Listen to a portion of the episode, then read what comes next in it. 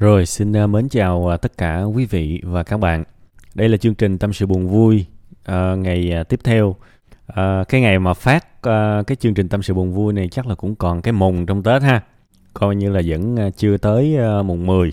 Vẫn, tạm gọi là vẫn còn Tết.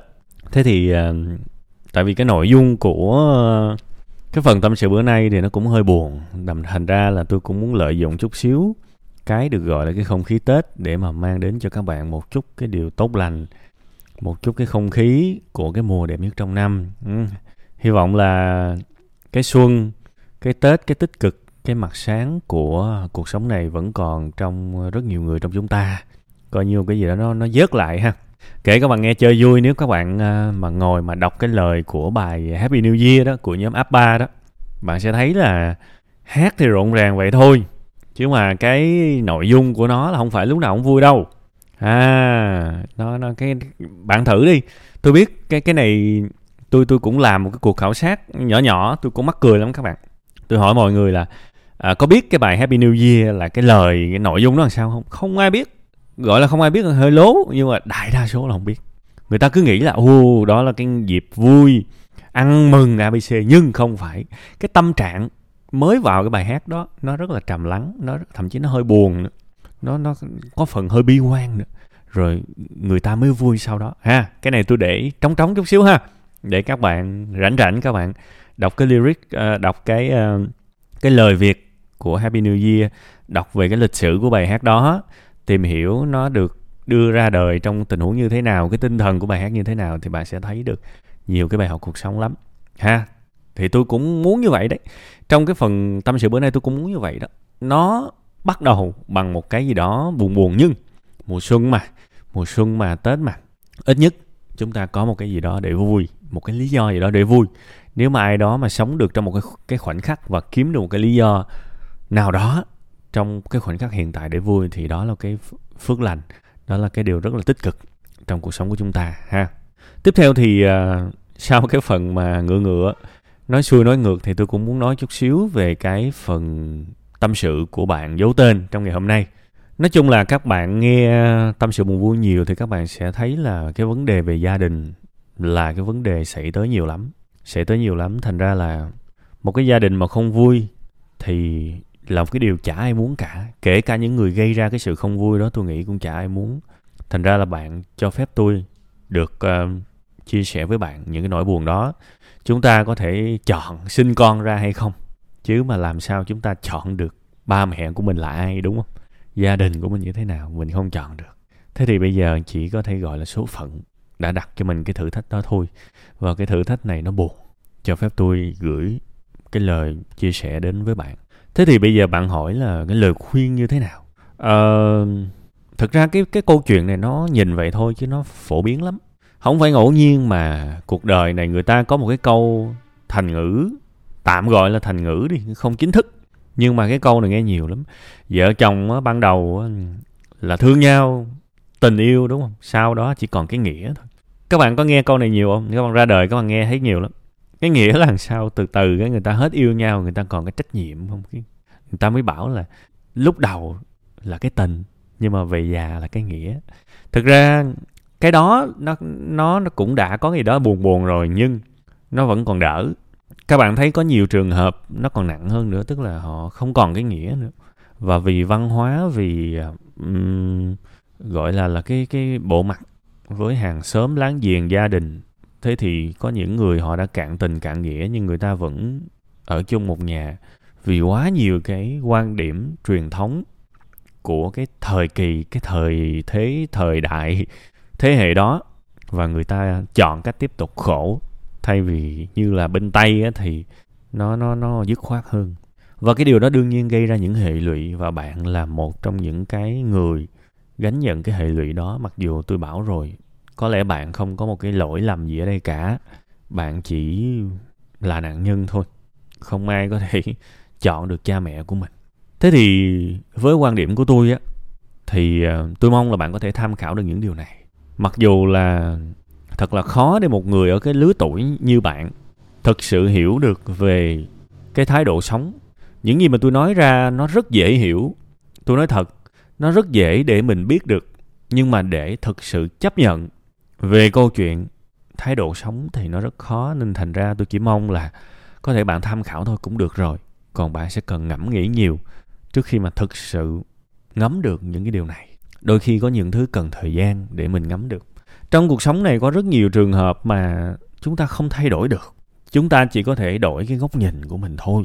Mỗi một cái cuộc đời, mỗi một cái số phận, nó luôn có một cái chuyện gì đó nó rất lớn. Mà thực ra không ai giống ai cả. Nó luôn có một cái nỗi đau nào đó rất lớn. Tôi cũng có, bạn cũng có. Những người trong cái group này cũng có một cái kiểu nỗi đau nào đó. Nó lớn vô cùng. Và cho dù mình có thành công, cho dù mình có là ông này bà kia ở ngoài xã hội, thì mình không thể nào vượt qua được nỗi đau đó. Tôi cũng thừa nhận bạn, tôi có cái nỗi đau đó luôn. Đương nhiên nó là gì thì tôi không nói. Ngu gì nói. Nó là cái câu chuyện mà nằm sâu trong cái tầng sâu thẳm nhất của con người mình.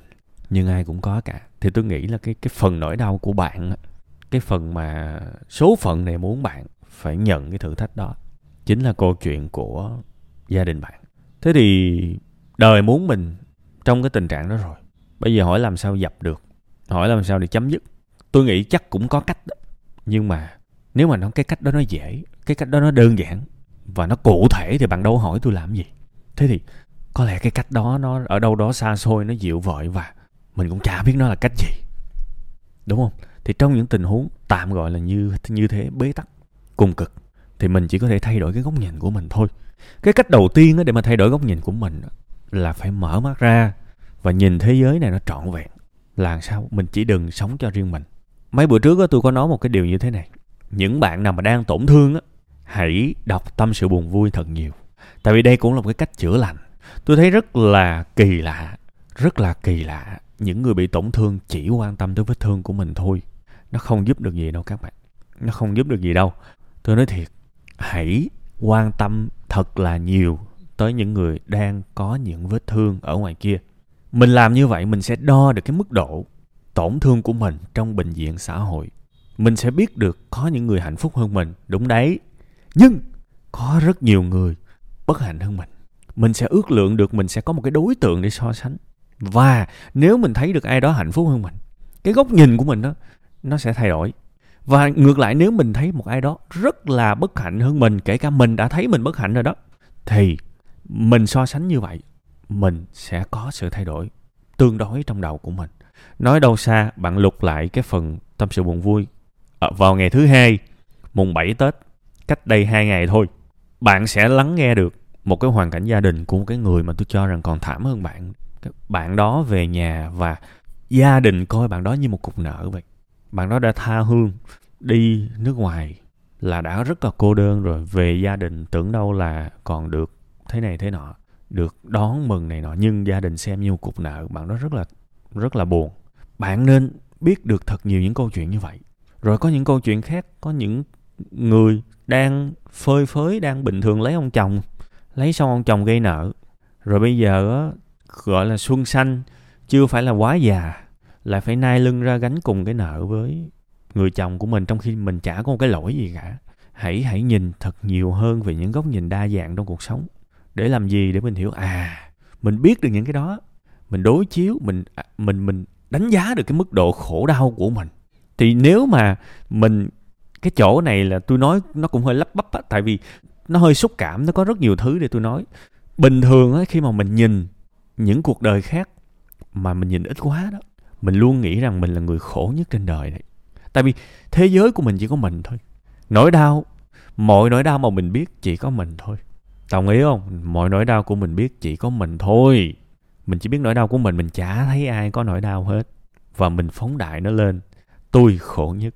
Nha, tôi khổ nhất. Nhưng rộng ra. Nếu được thậm chí còn đi tình nguyện vào những cái hội thiện nguyện, đi thăm những bệnh nhân bị ung thư này nọ hàng tuần hàng ngày. Bạn tin tôi đi, những người mà làm thiện nguyện và có cái góc nhìn đa dạng cuộc sống, họ cảm nhận hạnh phúc rất khác so với những người chỉ biết mỗi nỗi đau của mình thôi. Thành ra hồi đầu nói thật, tôi bận quá, tôi làm Tâm Sự Buồn Vui tôi cũng ngán lắm, tại vì thực ra thời gian của tôi nó eo hẹp. Và tôi định á, là cái năm nay là tôi nghĩ tôi không làm Tâm Sự Buồn Vui nữa, tôi nói thật. Tại vì Cái group của web 5 ngày tôi thấy bây giờ là coi như là xong sứ mệnh rồi. Tôi đã muốn đóng nó lâu lắm rồi, thiệt luôn. Tôi muốn đóng nó lâu lắm rồi. Và tôi không tiếc một cái group rất to, vài trăm ngàn thành viên, rất là nhiều cái lời offer mua cái group. Bạn tưởng tượng nổi không? Họ trả 300 triệu, tôi không bán. Họ trả 500 triệu, họ trả 1,2 tỷ. Trời ơi, còn nhiều con số nữa tôi không nói đâu các bạn. Nó cũng giá trị lắm. Nhưng mà tôi thậm chí tôi quyết định là tôi đóng cái group này lại. Tôi đóng cái group này tôi dẹp luôn. Tại vì tôi thấy mình làm xong việc rồi. Ha. Và cái tâm sự buồn vui này nó cũng lấy nhiều thời gian của tôi quá. Nhưng mà có một thời điểm mà sau cái đợt Covid á, tôi lúc đó thì cũng chưa ra ngoài nhiều, tôi cũng ở nhà tôi suy nghĩ. Thế thì tôi thấy là cái nhân sinh quan của mình nó thay đổi khá nhiều.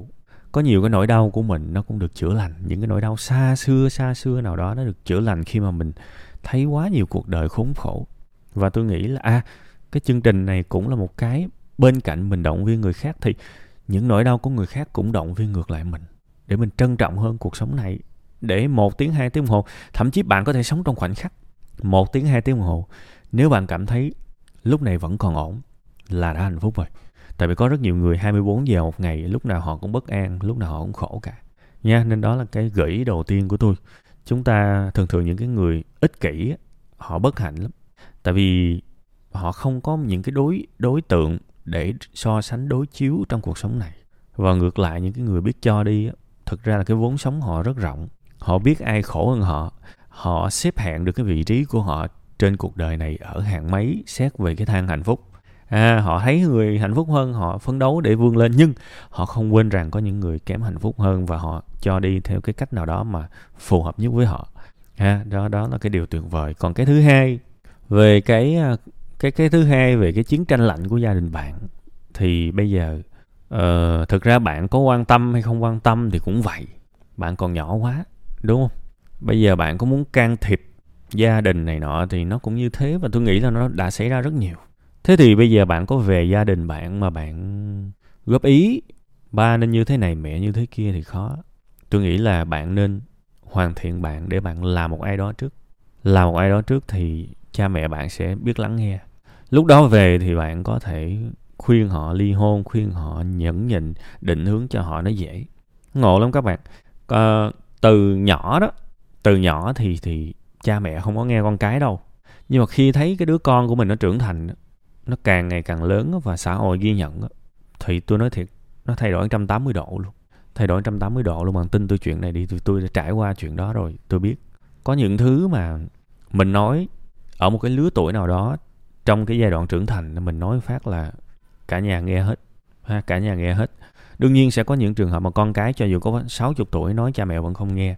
Thì nó là câu chuyện mà cái người đó cần phải cố gắng và nỗ lực và thành công ở một cái mức độ nào đó thì sẽ có nhiều người nghe.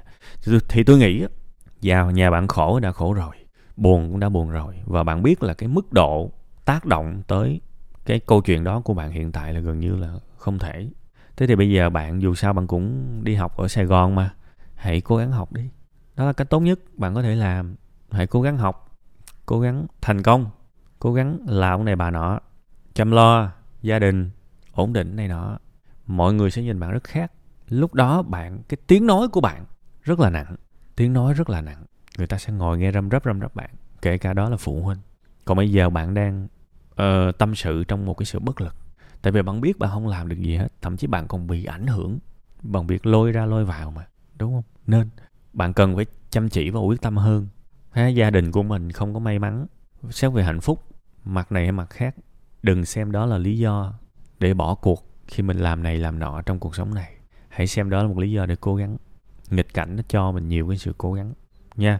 Nghịch cảnh nó nhắc mình một điều như thế này: mình không được phép nghỉ ngơi trong cái thời điểm lẽ ra mình phải cố gắng. Tại nhà người ta giàu, nhà người ta hạnh phúc, người ta được quyền ngủ nhiều vào ban ngày, người ta được quyền chơi bời. Không, mình không được như vậy. Đó là cái mà mình phải nhắc mình. Tôi có cái hạnh phúc là gia đình tôi không có như vậy. Nhưng mà cái thời điểm mà tôi bắt đầu ra đời á, thì tôi hầu như không lấy một cắt nào từ gia đình cả. Tại vì gia đình tôi, nó thẳng ra lúc đó nó cũng không khá giả gì nhiều. Nên là tôi lấy cái câu thần chú đó để tôi nhắc mình. lấy câu thần cứu để nhắc mình nghèo, mình khó khăn quá, mình không được quyền mà rong chơi nhiều như vậy ha. Thì tôi nghĩ bây giờ bạn cũng có thể lấy cái thang đo hạnh phúc để nhắc mình, đó cũng là cái dạng nghịch cảnh ha. Mình cần phải thành công, mình cần phải cố gắng, mình cần phải vươn lên để làm gì? Để mình quay trở về gia đình mình với một cái hình hài khác, một hình hài uy tín bản lĩnh hơn. Và ai cũng biết cái hình hài uy tín bản lĩnh đó thì lời nói của mình sẽ rất khác so với bây giờ nha. Đây là một cái quá trình rất dài. Cuộc đời này á, tôi nói thành công rất khó, kể cả thành công trong gia đình rất là khó. Thành ra đổ mồ hôi sôi nước mắt và đổ máu cũng có nữa để đạt được những thành quả đó.